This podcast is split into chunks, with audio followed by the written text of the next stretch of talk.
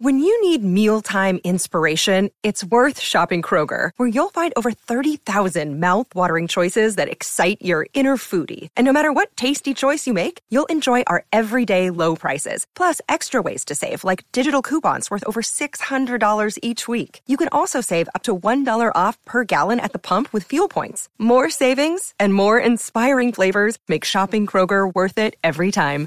Kroger, fresh for everyone. Fuel restrictions apply.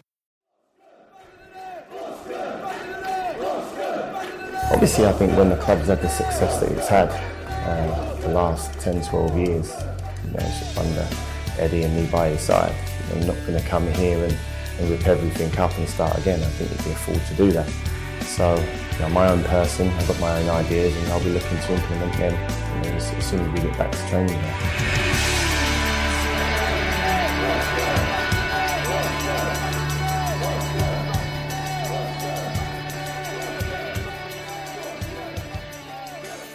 Hello and welcome to episode 93 of Back in the Net, the AFC Bournemouth podcast. Hopefully, you've been getting out and about. The weather has been absolutely beautiful, and as a result, this podcast releases slightly later than usual. But if you've been with your friends and family, hopefully not down the beach where it's not exactly lent itself to social distancing. Hope you've been having a good time, and we've all been trying to almost distance ourselves from AFC Bournemouth, really. We've had a terrible season, we've been relegated, and all of us just need a break. But the club have different ideas because there's always something coming out that has kept our eagle eyes and ears entertained. Obviously, we were relegated. Max Demin then came out and reiterated his commitment to getting us back into the Premier League. And then Eddie went. Last week, myself and Neil and Jeff were trying to detangle that. So, who would come in? Well, Saturday afternoon, it was announced it was going to be Jason Tindall. And it's fair to say, looking at Twitter and the forums, that Cherries fans, well, they've got mixed opinions. And whilst the majority wanted the continuity of Howe, for some reason there were reservations about the continuity of Tindall. In this show, we're going to take in numerous fans' thoughts from our videothon, or whatever you want to call it. It was a, it felt like a marathon, put it that way, where we got a lot of opinion from lots of different Cherries fans from different parts of the globe. But I feel as though I should give you my view. Whilst I want to echo everyone else's, I also want to have a say as well. I think continuity, or, well, new direction, as Eddie Howe put it, that's been the buzzword all week we've got to remember that Howe mentioned it in his letter, the club didn't. So it's something that we fixated on quite a bit. But how can we have a new direction with someone that's been under the old direction? That's been the, the thing that's been reeled out all week. And I kind of get it. I think really new ideas was what Eddie meant to say. But JT is, and he's a man who's noused with the media, I think, is probably helping people form more, more opinions than his actual coaching ability perhaps. Even some people already have expressed their adversity to his very first interview. And you know what? If points were won through media sound bites, then yeah, I'd probably agree. But they're not. Look, at the end of the day, I'm still trying to get over the fact that we're relegated. So I haven't got time to fixate on things like that. The proof will be in the pudding, and we all can't wait, or can we, for the football to begin? I think it's going to be absorbing, put it that way. So, as I said, new direction, new ideas. How can JT be that? Well, remember, Eddie and JT fell out frequently due to arguments about how certain things were done. You know, Eddie's admitted that on interviews. And in terms of the tactics that were deployed, they weren't always singing from the same hymn sheet. Now, was Eddie right this season? Our league position suggests that he probably wasn't. JT, hopefully, will be taking the best parts of Eddie's philosophies and maybe we'll be tweaking the system to his own style we don't know. Now, whilst many fans were maybe underwhelmed, the players are probably more important in the board's considerations. Yes, there were sure to be financial implications, therefore, maybe they went with the cheapest option, but also continuity and squad harmony. That's key. An external manager, they could bring in new ideas, they'll bring in new staff, and have less than a month to get things sorted. Talk about a good way to alienate the players. They could be potentially relearning a way of playing. JT will maybe just help us tread water, we don't know. However, someone else could genuinely upset the apple cart and it could be a costly mistake if we were to get it wrong. Is it maybe the lesser of two evils? We don't know. One thing we do know about JT is He's a hands on manager. He banters with the players. He's arguably got closer relationships than Eddie ever had, and that's visible from the videos that you see on AFCB TV. Eddie Howe, he always had that professional divide, but JT seems to have more laughs and jokes with the players, and of course, that dynamic would possibly have to change. But the guy still commands a lot of respect, and the work he's done is underestimated, in my opinion. Now, there are players like Aaron Ramsdale, Rico, Kelly, Stacey, all of those have bought into Eddie and JT's philosophy. And a change could genuinely change their feel for the club. They're talented players who we simply cannot afford to let go. Aaron Ramsdale in the Echo today says player of the season. I don't think anyone disagrees with that. We need to keep him, and despite the derisory 12 million offer from Sheffield United, at the moment he's still here with JT in charge. I think there's probably more chance of that. Listen, whatever your thoughts are, we also know that we're all going to get behind him from the home or in the stands, wherever we're going to be. And whilst this is my opinion, I understand yours is probably different. And that's what talking's all about. So on Saturday night, we did a live show. And yeah, it got a bit shouty, got a bit tense, but we were all in agreement come the end of it. And we're all happy for JT to be in charge. And from a personal perspective, I'm not worried about being wrong if he turns out to be a failure. I don't care if I'm wrong. All I want to do is see the best man get the job in a time frame that would be challenging for anyone else. I see a lot of people out there being extremely negative before the guy's even finished wiping his feet on the doormat through the vitality doors. Some of it is qualified opinion, and others, I don't think they are. Anyway, what were your thoughts? These are some of the views on our free for all chat on Saturday night. Unfortunately, I can't give you the individual names of whoever it is that took part, otherwise, I would be here for a very long time. But this show is now over to you. So, these were the fans' thoughts of JT's appointment. We'll see you in about 45 minutes.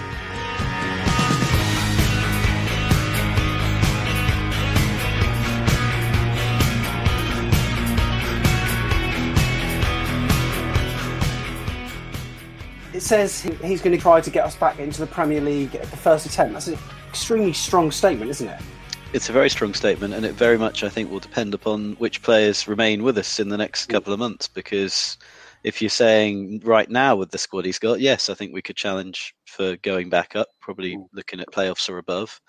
If we lost Wilson, King, Brooks, um, Lewis Cook, Ramsdale, then suddenly you're looking at that everybody being ripped out of the sort of the young upcoming players being ripped out of the team and you've got to rebuild the team again. So it, it, if max is maxim's you know keen to go straight back up and he's trying to hold on to those players and it, those players are willing to stay and not do a fraser then i'm you know then I, I think jt could could have a good shout um, depending on if the players buy into his philosophy I think um, there was a good article in the Athletic today about it, wasn't there?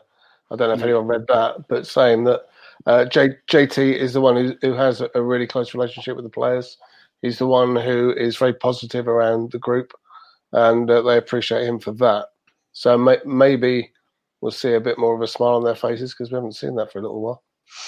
Yeah, that was the main worry for me when Eddie left was, you know, the players that had bought into Eddie and Jason's philosophy of attacking football, of coaching, bringing the players through. Um, you know, we we historically we only sort of sign a player and then we let them play for a, a year in the reserves, and then, you know, once they understand how we play football, then they get brought through. But what happens to those players now that Eddie's gone? You know, I think I think they'll stay now that Jason's been announced as as the manager.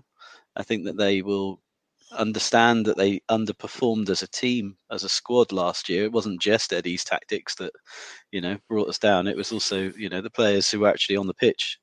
So I'm hoping that Ramsdale, for example, who was saying only a week ago how much he was disappointed in mainly for the fans that um, you know that we couldn't stay up and they couldn't do it on the last couple of games. I'm hoping that he sort of sticks by his word and doesn't just run off when the first offer comes, um, which which it has. um, but you know, obviously we've rejected the first one, but they'll come back again, I'm sure.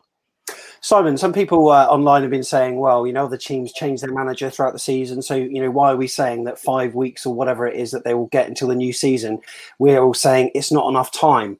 Um, you know, other clubs make changes. So, you know, why is that? Because we seem to feel as though um, there's a lot to change within those, you know, five weeks. I mean, the club is built around Eddie even where the trees are planted around the training ground, as Mark McAdam said the other day, the marketing things on the wall, um, it would be like stepping into someone else's house. It would take a hell of a lot of time to change it to your own. Do you think it would have been too late for someone else to come in? Uh, probably originally I didn't, but I think now as time's moving really quickly and there hasn't been huge momentum in this conversation conversation in terms of other options, I think this has to be it. Um, I was trying to think of an analogy earlier of, of, of, what the club is, and with Eddie leaving it, and I don't know why, but I ended up in the in the game of Jenga that you can nudge certain pieces out of it, but it won't necessarily fall down. You can keep certain bits there, and it will stand up for longer.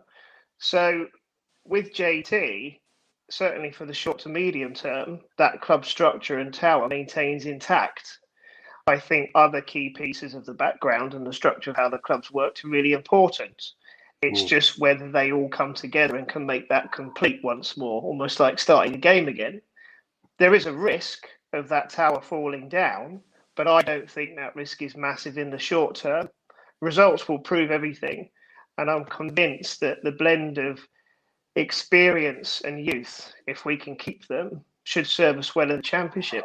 I also think JT will know and understand what it takes to get out of the championship. You know, any managerial comparison that people make about JT is years ago. You know, and that's that's really unfair. He, he he'd have learned huge amounts from working as closely with Eddie and with this standard of players that they've been around. So I think what I'd like to see is some changes in the backroom structure. I don't know whether Jason's going to be a bit less. Uh, whole club managerial, if I can put it that way, maybe certain things could be lifted off the role so he can maybe have a bit more freedom, a bit more time, maybe a bit more time to spend with the players. You know, if he's got that close relationship with them, maybe there was something missing there. Maybe something had gone gone wrong at some point between Eddie and JT. I often looked at sidelines on the TV games, and sometimes the faces that JT would give behind Eddie were quite interesting. Not that I'm an expert in body language, but I found that fascinating. One thing that is guaranteed is JT will give us a lot more gob on the sidelines than Eddie ever did. Neil, uh, in terms of your optimism levels, how are you feeling now that it's officially been announced, or are you still a bit meh? Sam, you know me for a long time. I'm always bright and cheerful and optimistic. of course. um, yeah, I'm actually I'm feeling pretty good about this. Mm. I, I, felt I know when I, last time I came on the show, um, I was quite positive, even though it was after Eddie had just left, um, because uh, only because I felt that that Eddie, Eddie seemed to have run out of steam, and I think we all appreciate and, and accept that towards the end he he looked knackered. Mm. He really did. It, it, just just completely drained. Uh, now JT will have um, a shot of adrenaline, and it's up to him now, and he's got the opportunity to show what he can do. I think maybe, um, although Eddie is a hugely positive person, um, it may have just been that everyone saw that he was running out of steam, and and that brought the squad down a little bit and he couldn't motivate them. Um, JT starts for me with a clean slate. Um, you know, yeah. it's, it's, he's got new ideas, um, but he's got experience, uh, and he knows what works. So it it may be a, a great opportunity, uh, and, and I'm I'm actually really positive. I don't I don't know if if that positivity extends to getting promoted at the first attempt back to the uh, the Premier League, but you know, any one of probably ten teams will be uh, thinking the same that they've got a chance, uh, and yeah. it does depend on what happens to our players and who, think, who, who we bring in. Do you think it'd be quite nice now, though? I mean, I know Eddie, uh, sorry, JT has said what he said, um, but wouldn't it be nice to have almost um, a confirmation of that statement of intent that the board put out on Tuesday through Maxim, um, because he said about you know the you know, fact that our you know ambition is to get back into the Premier League, and we all felt really positive about that. Then Eddie went, and we thought, well, hang on, and now we've got JT, which you know, to all intents and purposes, you look at it and you could think that's a backward step. I know he's now saying it and you know paying the lip service by saying, you know, this is my role and this is what I think that I can do. But don't you think the board now almost need to come out and say exactly almost what they're going to give JT and just you know reaffirm what they said in the first place? I, I don't know. I think um, uh, Max has already said what he said, and and I, I, can only see this as being part of that philosophy mm. um, that he, he, wants to, um, to to keep the the the impetus going forward um, with with someone who knows the club uh, and someone that he knows and, and can see how he works. I don't th- I don't think he needs to restate anything. Mm. Uh, that they they put their faith in in JT and you know they, they know him better than anyone and so I, I don't see that it needs any anything else. I'm a bit half and half. To be honest with you, I would have preferred if we tried to start from again uh, with likes of maybe John Terry, as he um, the assistant manager from Villa, being confirmed with Craig Shakespeare last night. So I don't know what's happening with John Terry there. Uh, maybe even people probably think I'm mad, but even maybe Steven Gerrard, the likes of him. Uh, Bournemouth are back in training from the 17th, so over a week away until they're back in training. Uh, Jason Tindall knows the guys. He knows he's probably going to have an idea on who he's want going to keep and who he's going to want to get rid of. Now, to me, he needs to be on. He needs to get talk to every single one of them players and has an interview and be like, "Do you want to work hard or you might as well just go because that's how he's going to have to play this. If we're going to get back into the top flight of English football, he's going to have to sort something out. One of the important things is that um, JT, one of the questions is, has he got the ability to galvanise certain voices in the dressing room that may have gone a little bit quiet? I think we, we can't underestimate the significance of Eddie, but as we came through the leagues, there was a very strong structure within the dressing room of, of characters whether that was Matt Ritchie or Tommy Elphick or various others like that, and they galvanised the unit on the pitch. And I think through these difficult times, there have been elements where that's been missing. I think what JT can do is he can galvanise that vocal side and passion within certain players. So, from a positive level, if we're going to keep the same structure, he is the right guy, I believe, that can galvanise those um, long standing vocal entities and players within the squad, and the younger players will need to have that in order for it to work. So I think from that perspective and his relationship with those players, he is the right appointment. If we're looking long term, you know, further down the line, we'll just have to wait and see. But for now, I think it is based on the alternatives. I'm looking forward to next season, seeing what JT is like. Now, I'm happy that they've appointed someone within the club that knows the players and will know how most of them play, and he kind of gets along with them, and there's already some sort of connection there, and I think that could be a big a big thing to next season for us pushing for a promotion back to the Premier League, and I think he could be a really good manager if he gets maybe the funds and the right attitude from the players. So yeah, I'm looking forward to it. Um, and speaking of the funds, I mean, obviously you sold uh, Nathan Ake for 41. Uh, Callum Wilson and Josh King are expected to go. Do you think he will get some funds? I think he will. I think if we could get a few decent uh, higher end championship players, then that would be quite good because I think we I think we need a few players to kind of freshen up the squad a bit because mm. obviously we didn't really get along uh, last season. So yeah, if we if we even get maybe 35 million, maybe 40, I don't know if that is possible. Mm. But yeah, we can maybe say get four 10 million players who want to work for the club and they want to really uh, do well. And yeah, I think we could could could hopefully get promoted. What would be failure and what would be success for you on this season? At what point will the board be thinking, yeah, we, we might need to switch it up for the following season. I think failure will be uh, not being able to reach the playoffs, and I think success would uh, be automatic promotion or at least like getting up from the playoffs.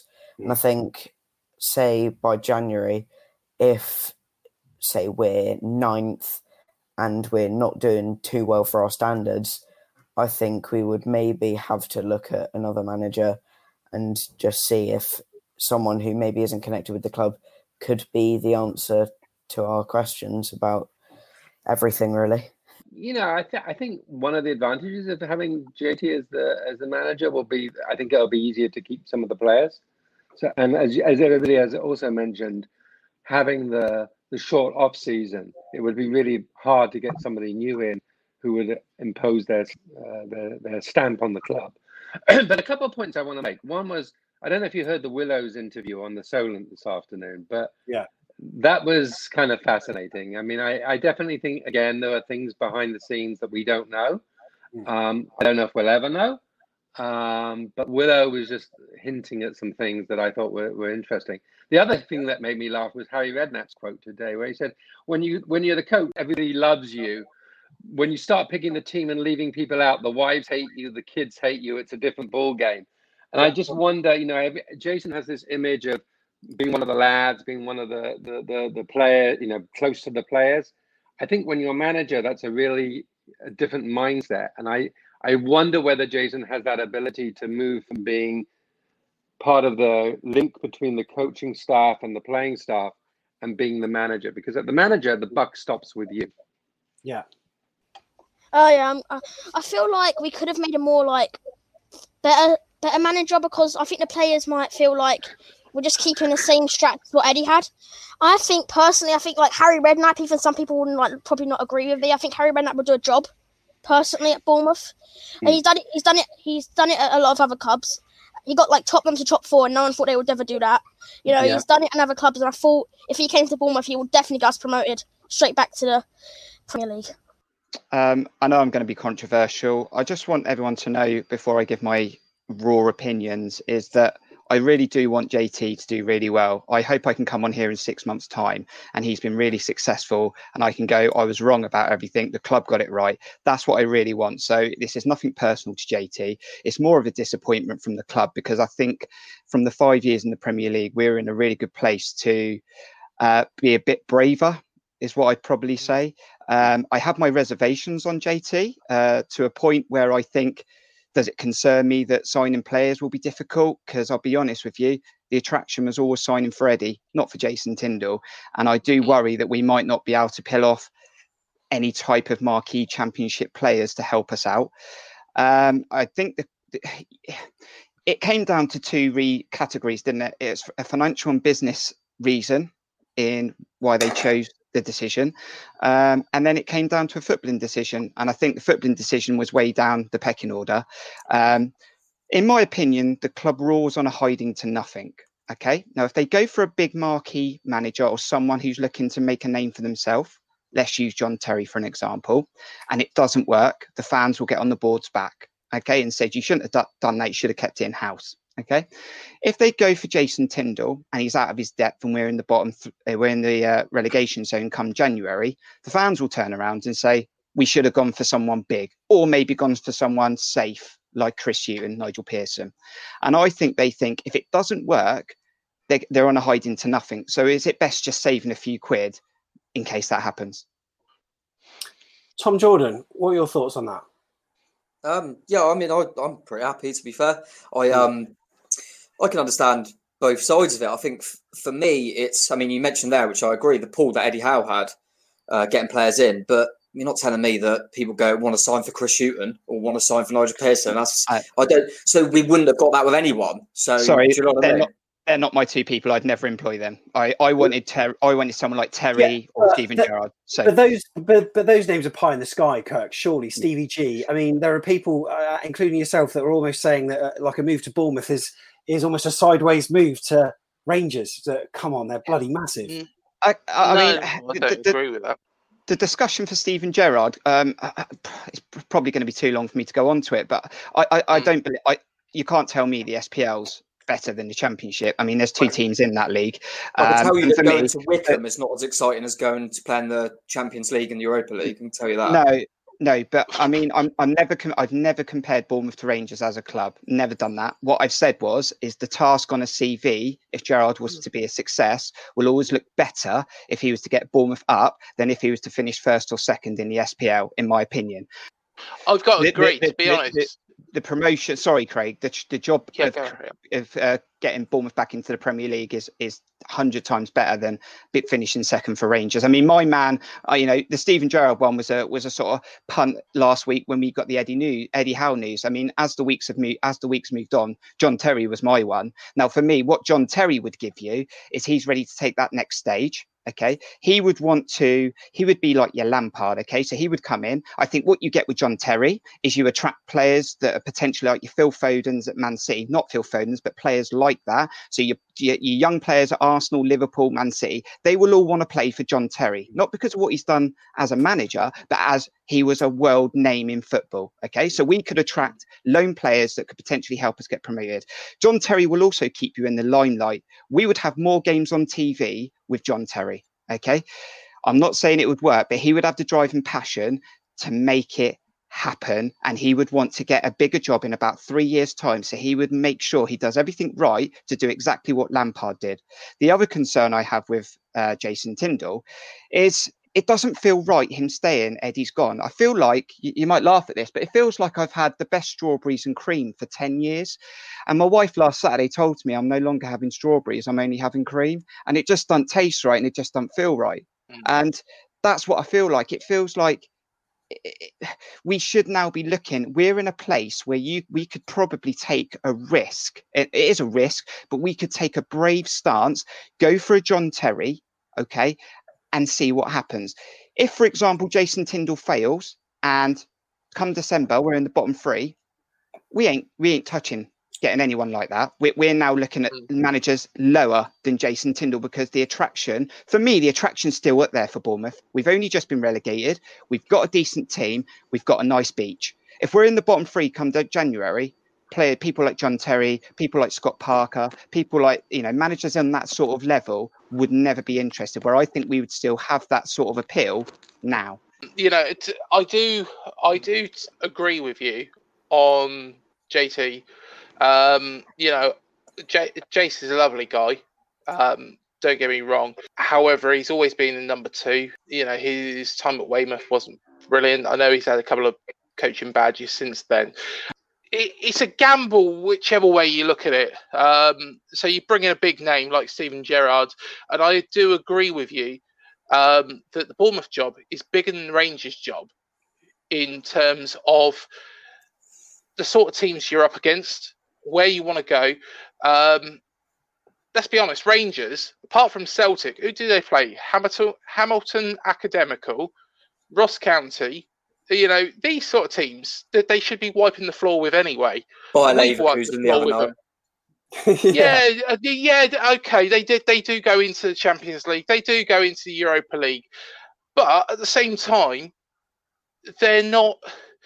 They haven't got any competition whatsoever.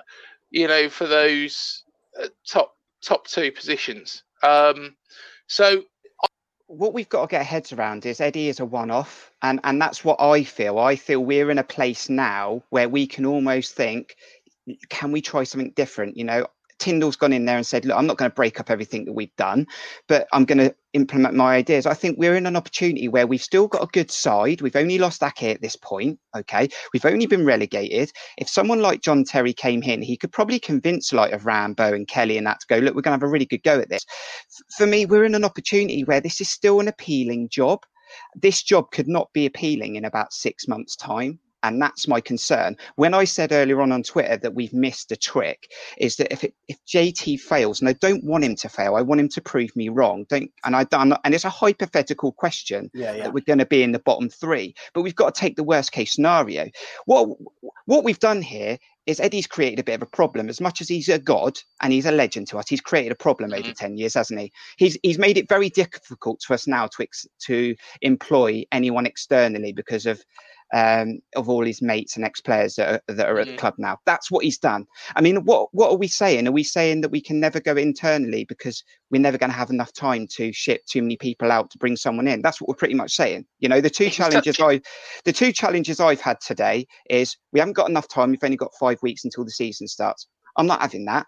It doesn't matter when you change it. Um, you're not having. It, it- doesn't matter when you change your manager. It's never a good time. You know, at the end of the day, i- if you're if you're fighting relegation in the bottom three, it's never a good time to bring someone in. You know, but what what we do, we have to bring someone in internally because we'd have to ship too many people out. Well, that's never going to change.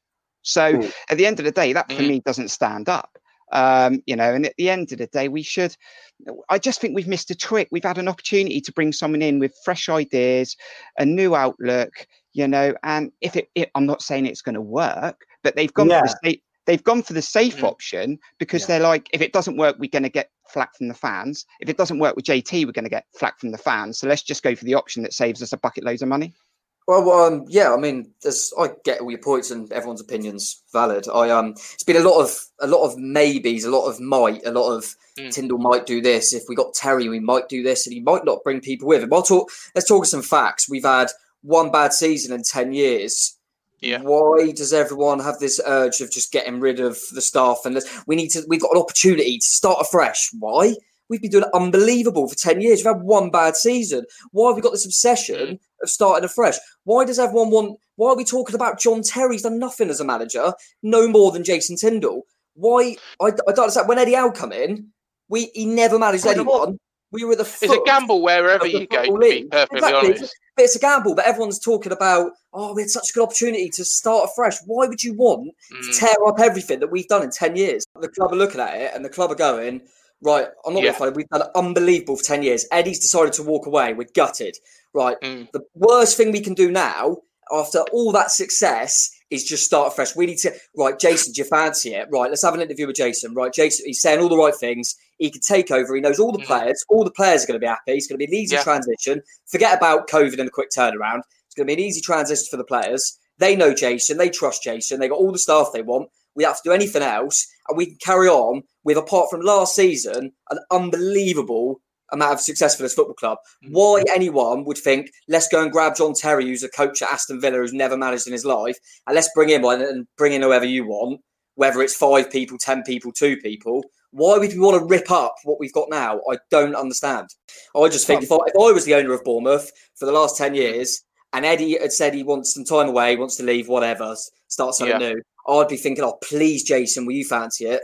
Because I don't want to have to start again. And because at the end of the day, you get a new manager and you could say they might not want to bring it. They might be happy with some of the stuff, but they're going to have brand new stuff. All the players have to buy into that. He might not like certain players want to make their own philosophy.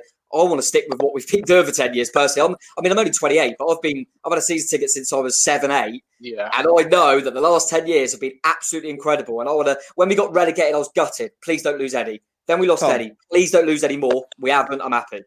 Tom, question for you. Yeah. Yeah. How many how many games in before Hmm. when and it's all hypothetical, like we say, it may be, might do well, he might not do well. But how many games in after he hasn't won a game? Um, are we are we is he going to start being compared to Eddie and the fans are going to start saying maybe he's not he's not up to the job? He's gonna get compared to. Eddie.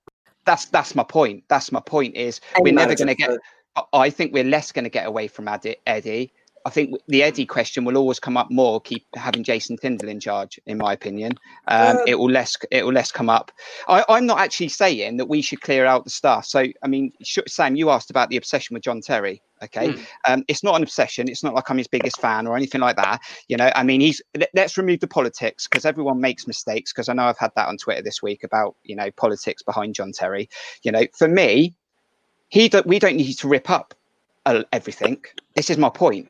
John Terry is not going to want to come to Bournemouth for 10 years, right? John Terry will be looking at Bournemouth as a three to five year project for him to increase his CV and get a bigger job, right? Where's the long term vision with Okay. uh, John Terry in charge that someone is, who's going to leave the club and and doesn't necessarily have the drive to have? The, I mean, we're talking about bricks and mortar, of course. Yeah. There's nothing after Eddie Howe's tenure. So, why do you think that John Terry would be good in that situation? Here it comes. So, John Terry, you put the, you put the contract on the table. We want to offer you the chance to become a manager because that's what he's looking for now. Stephen Purches is your number two. Hopefully, it all works out. Stephen Purches gets nurtured into the manager's job in three to five years when John Terry looks for a bigger job. I would rather have Stephen Purches and Hmm. someone else because for me it just doesn't feel right having JT I've never- without I've it. Why didn't we go to Purches straight away though, Kirk? No, I, that's what I just said. I said if it was internal, I would prefer I would prefer Purches and someone else rather than JT. This is not a personal attack on JT, by the way. This is probably coming all wrong. You know, at the end of the day, I want him to succeed. I want him to prove me wrong, and I want to come on Yeah. here in six months' time and go, he's he's done a brilliant job. I'm wrong. The club are right. Mm. Uh, That's what I want. But for me, I just can't get over Eddie while he's still on the touchline. It, it don't feel right to me. I would rather have Stephen Purches, who's only been doing great stuff behind the scenes, and someone else. We've had our dictator running the club from top to bottom, which was Eddie Howe, and that isn't really the modern way in football anymore. You know, that was that was Clough, that was Ferguson, that doesn't exist anymore. Um, and it's, it's, it's, it's been great for us. But you're absolutely right. We have created a monster. And looking at the stress and strain on Eddie's face over the last few months, we've seen what that can do to one person. So, I mean, do we bring in?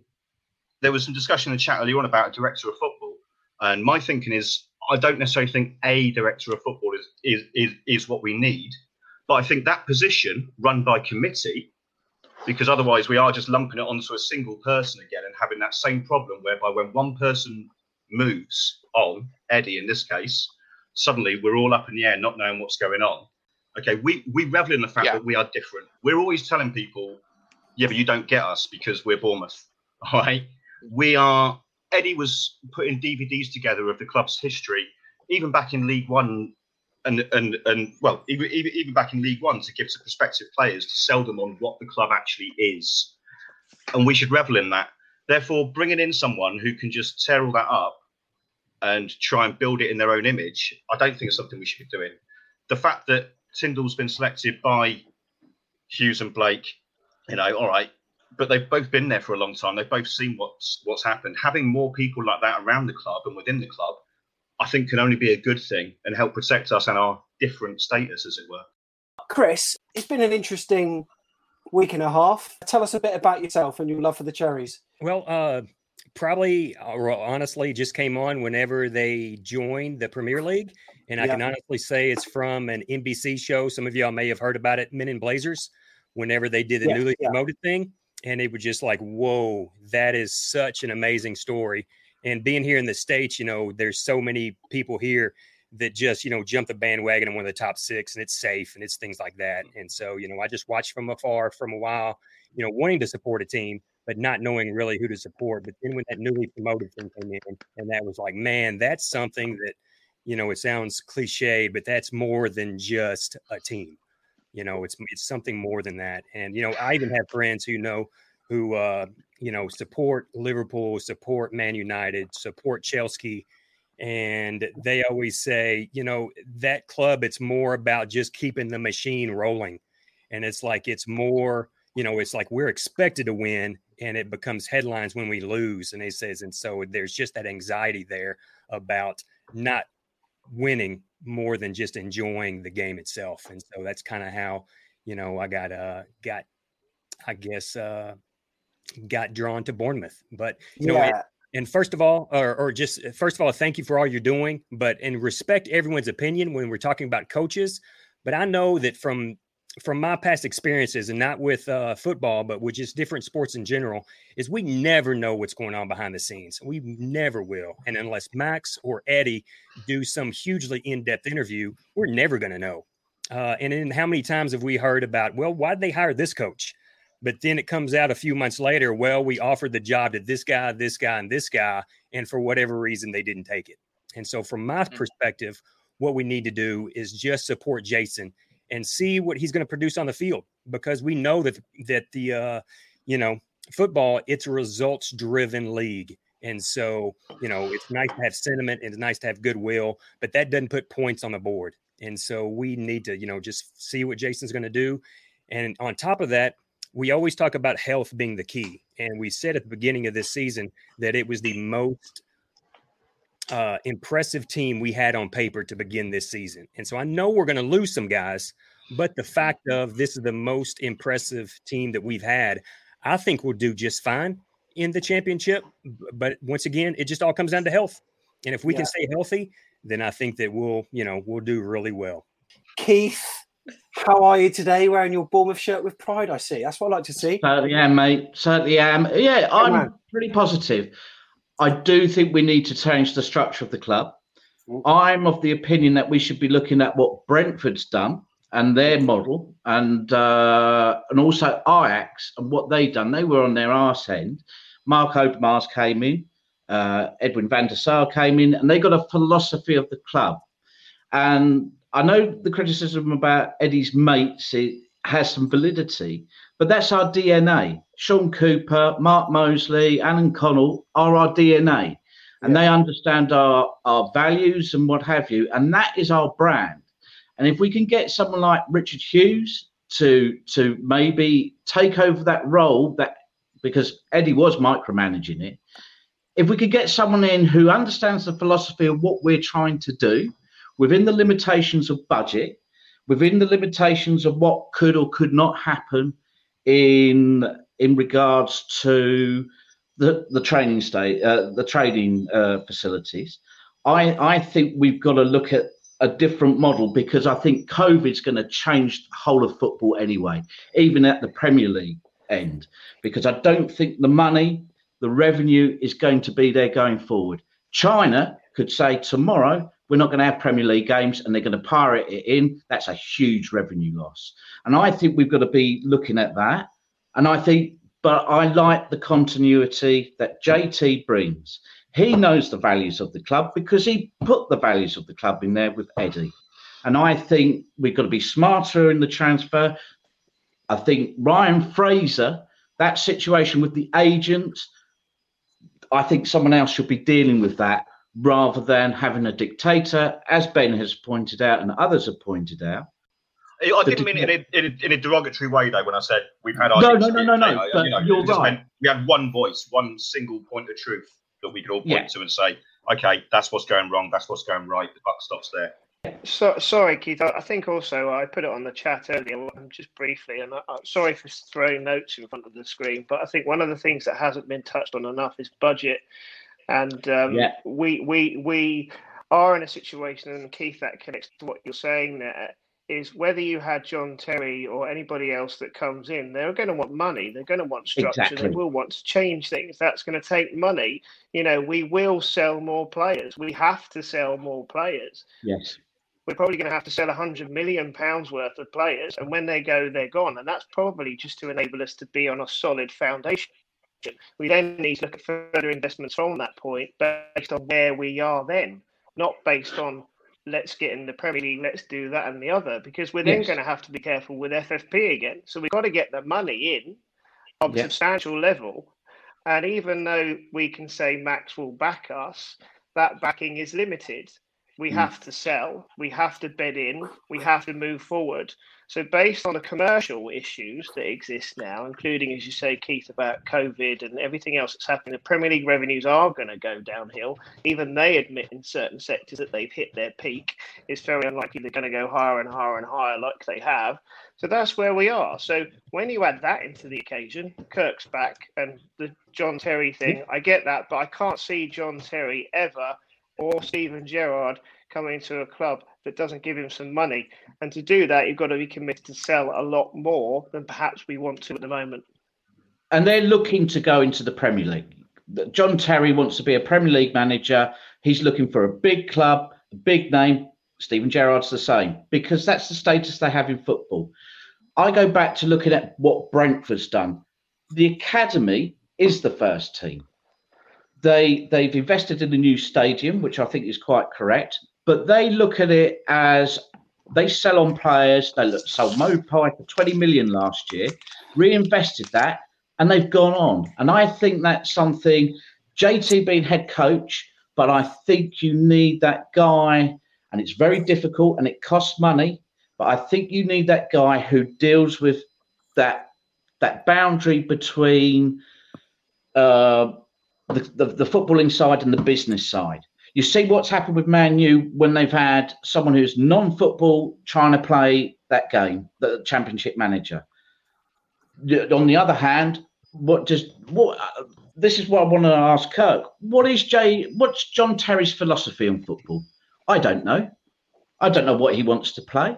I don't know anything about the guy beyond he was an England player and he's the AA uh, assistant manager or was the assistant manager at Villa. I don't know anything about the fella. Um, but I do know what JT is going to bring to me, and I think he should be a head um, head coach rather than a manager. And I think that's how the modern game's going. I don't think, particularly if you're going in the Premiership, you can have that old school dictator, Ferguson, Clough, or even Eddie to a certain extent.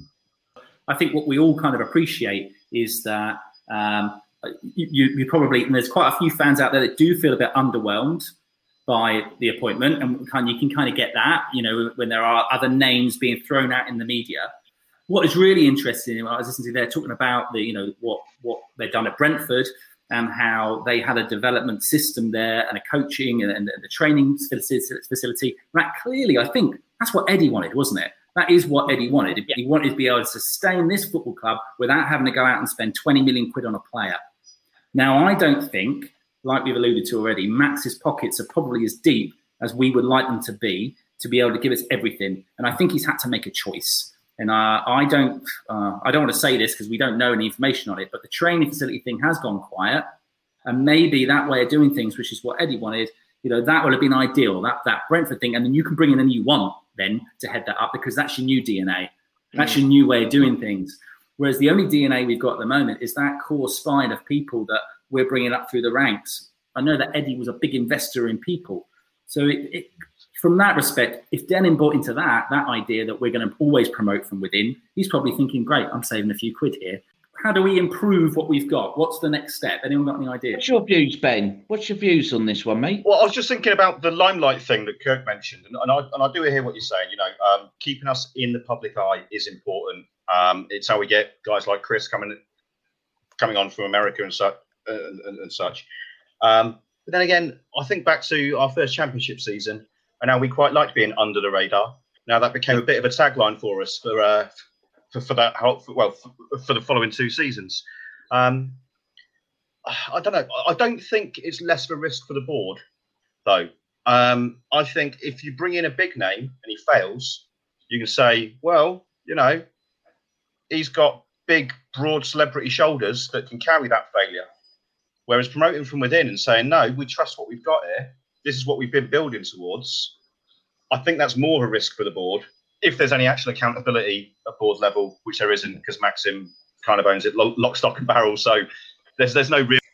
Oh, hello, mate. Um, yeah, I mean, I'm just like I say, I, I like everyone's opinion and stuff. It's great, but um, I mean, I'm getting I get a few few pelters about my positivity really online and stuff, which I'm I'm baffled to be honest. I don't understand the thought process of right, let's have an amazing 10 years. Let's get to the championship and then go, yeah, yeah but Jason ain't ready. We need John Terry. Well, John Terry hasn't managed either. I don't, and let's get us on, that'll get us on the telly more. All right, let's hire Philip Schofield. I, I don't, what are we talking about? I don't, I honestly, I genuinely, I'm not trying to be rude. I don't understand. And it just makes no sense to me whatsoever. And well, we're in the championship now. We need a, a big name, someone who's been there and done it. Well, we didn't before when Eddie won us the league. I, I, I honestly, I don't, I really don't understand it. I think that the best thing that could have happened for me is well, once we got red again and lost Eddie Howe, I thought the last thing I want is for everything else to break up. Yeah, this journey's been amazing. And I think what everyone said, I remember, especially when we went up to the Premier League at first, people said about we didn't have any big names in terms of players or anything like that.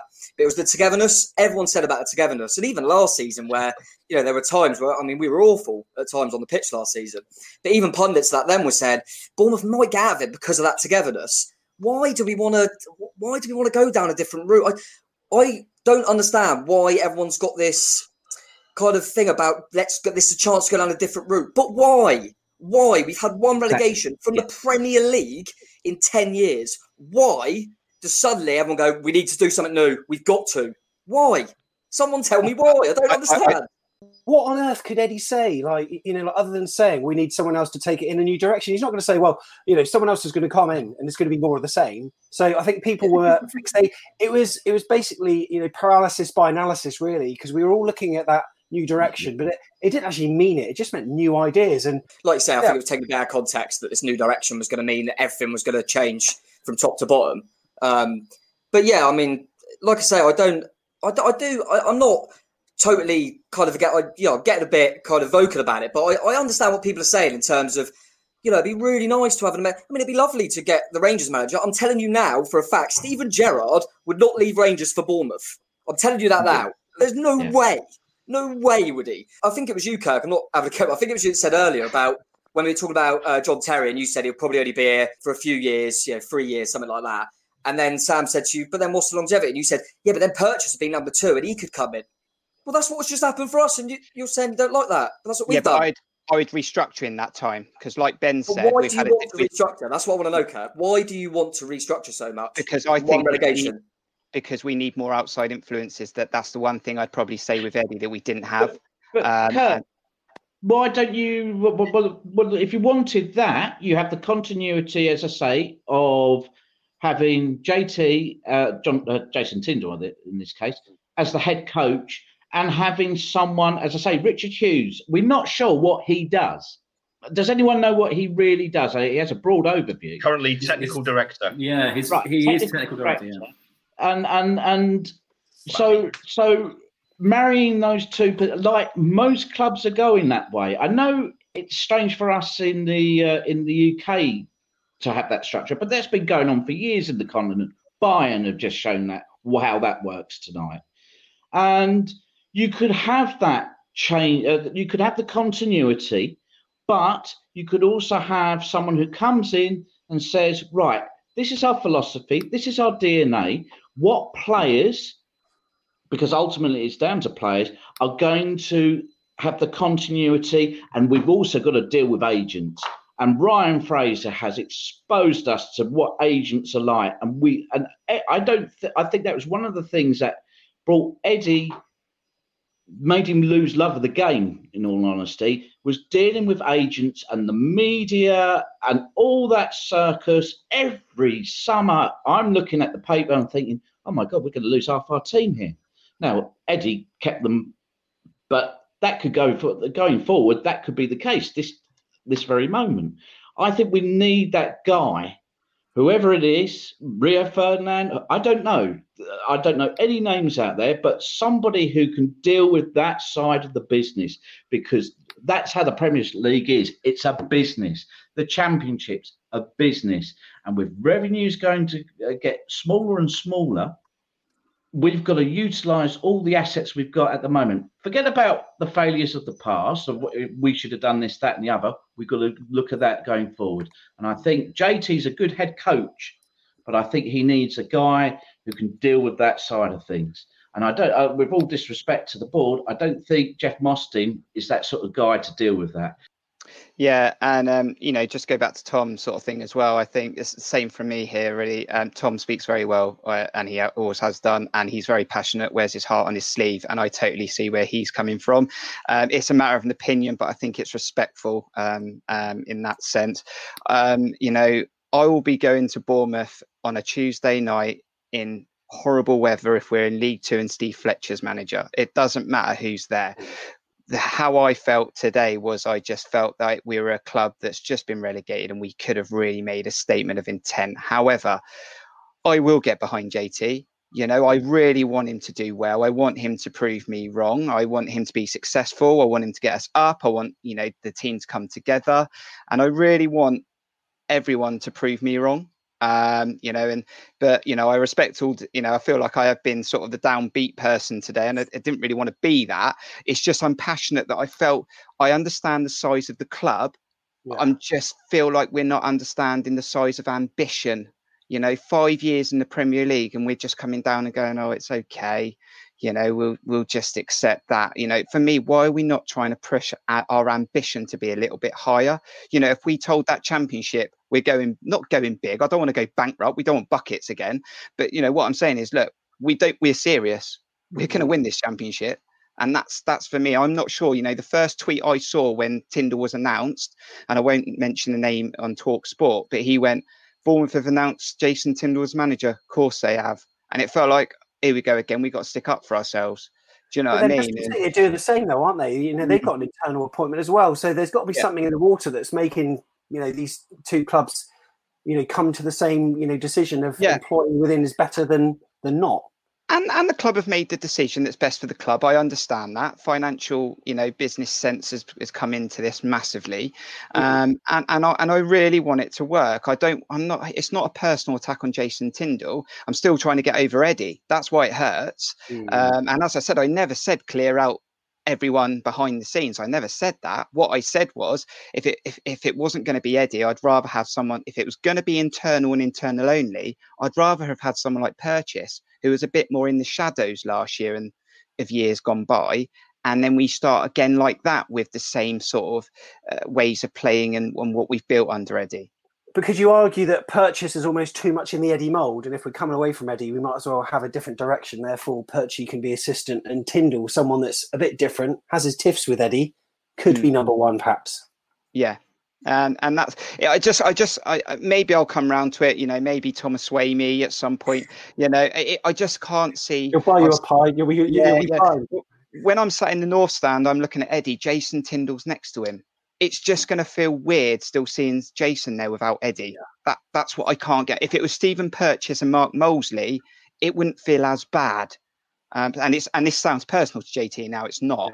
Um, but you know, I, I really hope he proves me wrong. I hope he does really well, and I want us to be successful. That's all I want, and I just want us to be ambitious. I don't just want us to accept that we had the best five years of our lives, and the and we're just going to accept mediocre, you know, mediocre performances and mediocre league positions again. I, that we should be aiming for more than that.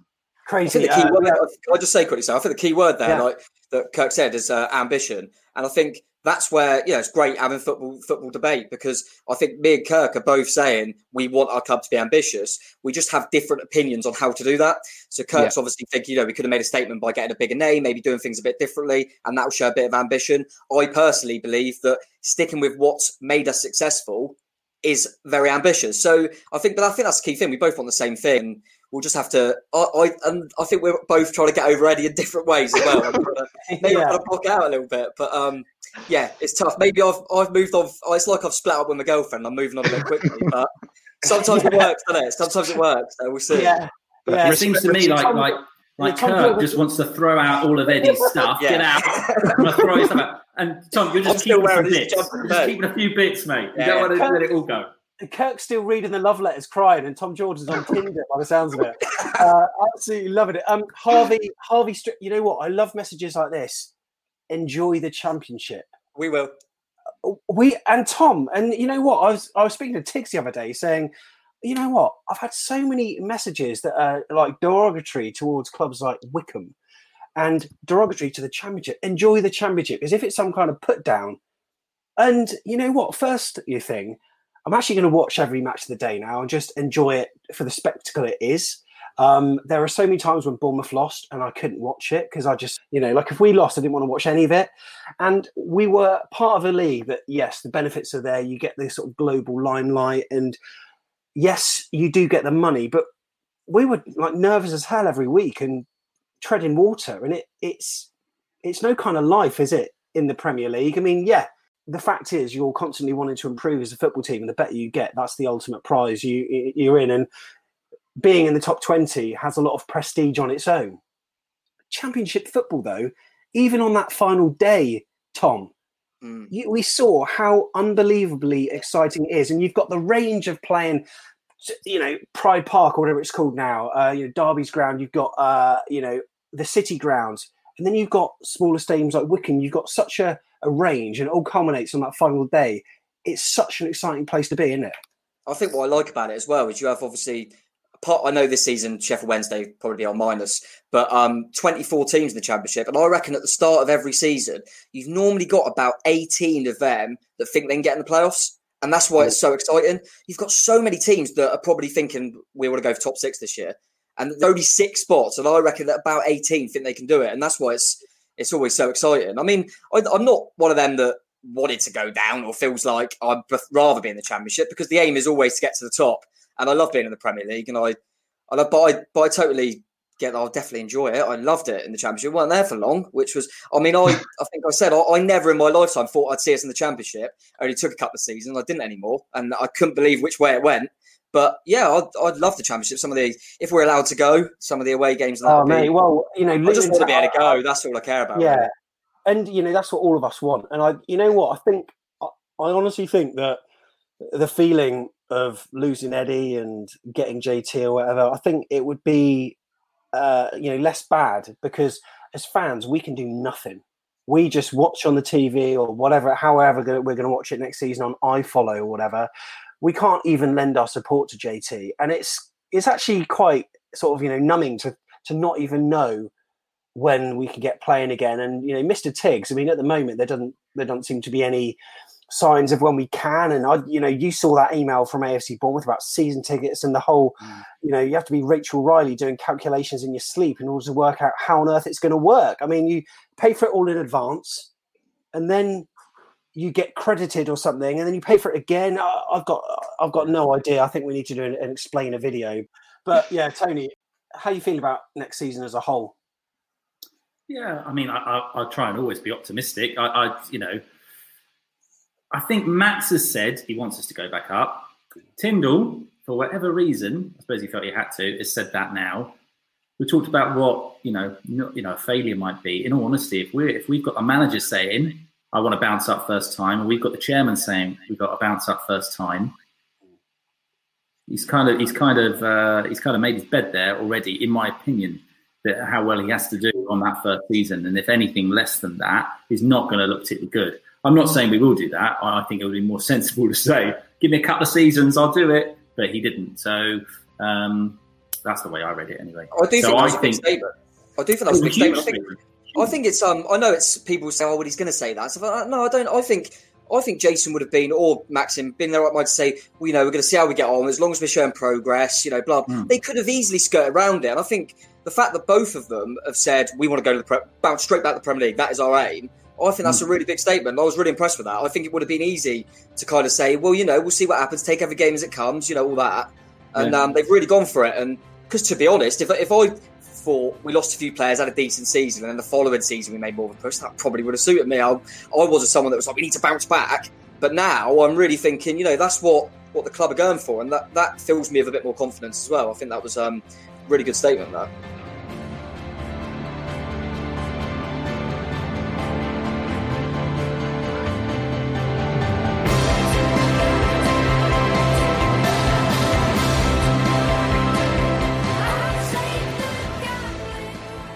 So there you go, some really good opinion there. And if you want to watch the full thing, you can do.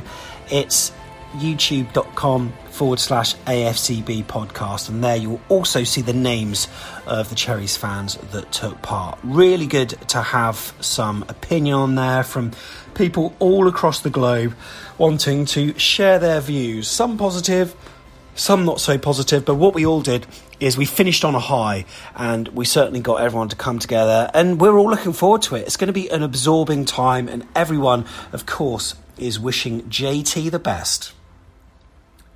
So if you're not a subscriber of our YouTube channel, we're we're pushing the big 2000. Yeah, 2000. Wow. What does that earn? Nothing. But it, that's not what it's all about. If you do want to donate to the podcast, hold your horses because we'd rather you donate to something else. We're doing a fundraiser for the Forest Holme Hospice, and you might have seen this on Twitter or maybe on Facebook or YouTube or whatever. Forest Holme Hospice, they are a fantastic charity in Poole that deals with palliative care. They have been going for a long time. They they did uh, used to be one of AFC Bournemouth's charity partners who they rotate through, but they provide end of life care for patients and their families in East Dorset. And we're doing a fundraiser whereby one lucky person who donates will win a mega prize. And it is quite a big prize, actually. I mean, a round of golf with ex AFC Bournemouth striker Tony Funnell. Yeah, his goals got us promoted in the early 80s, but also Mr. AFCB, Harry Redknapp as well. A round of golf with those two, plus lunch in the middle, true podcast style, of course. A £50 voucher for the Rope and Anchor pub in Sarum Street in Poole. Just around the corner from the Poole Museum there, owned by Cherries fan Dan. And uh, yeah, top place to pop for a beer, little beer garden outside as well. Friendly in there, top food, £50 voucher. That's all right, isn't it? Plus, back of the net merch as well. I'm talking a bottle opener. Oh, yeah. And also a £20 AFCB Superstore voucher as well one mega prize, and all you got to do is donate. Minimum donation is £2, and each £2 is a new entry to the competition as well. So if you donate 10 quid, that's five entries. And some people have donated £2, some have donated 20, some have donated more. But we're looking for a target of 2000 and if you win it's going to be next week where we announce the prize then yeah we'll put you in touch with tony and harry and then you can have a round of golf with them even if you can't play golf, you can maybe gift that particular prize to a friend of yours. So it's worth doing because you can win a prize and you can also donate to a great charity as well. You can follow Forest Holme on Twitter. That's Forest Holme, H O L M E. And they are based in Poole and they're a hospice charity that helps support the life enhancing work of the hospice in caring for adults with terminal and life limiting conditions in East Dorset. If you want to donate, it's afcbpodcast.com slash fundraising. That's afcbpodcast.com slash fundraising. If you can donate, we would really appreciate it so much. afcbpodcast.com slash fundraising. We're 58% of the way there. We would really love it if you could help us make it to 100%.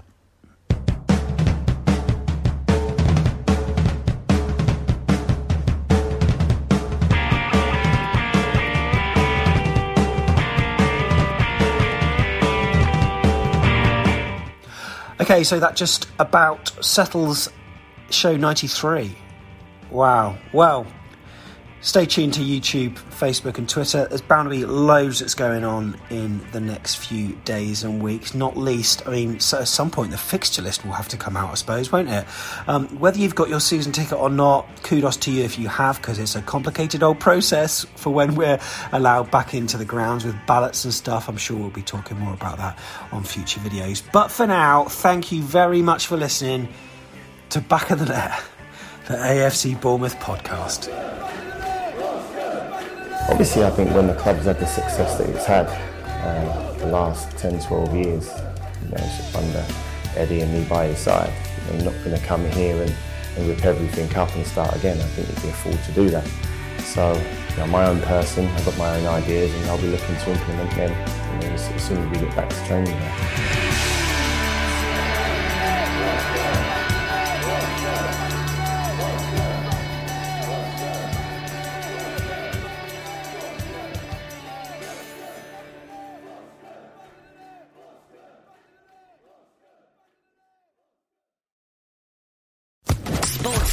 Podcast Network.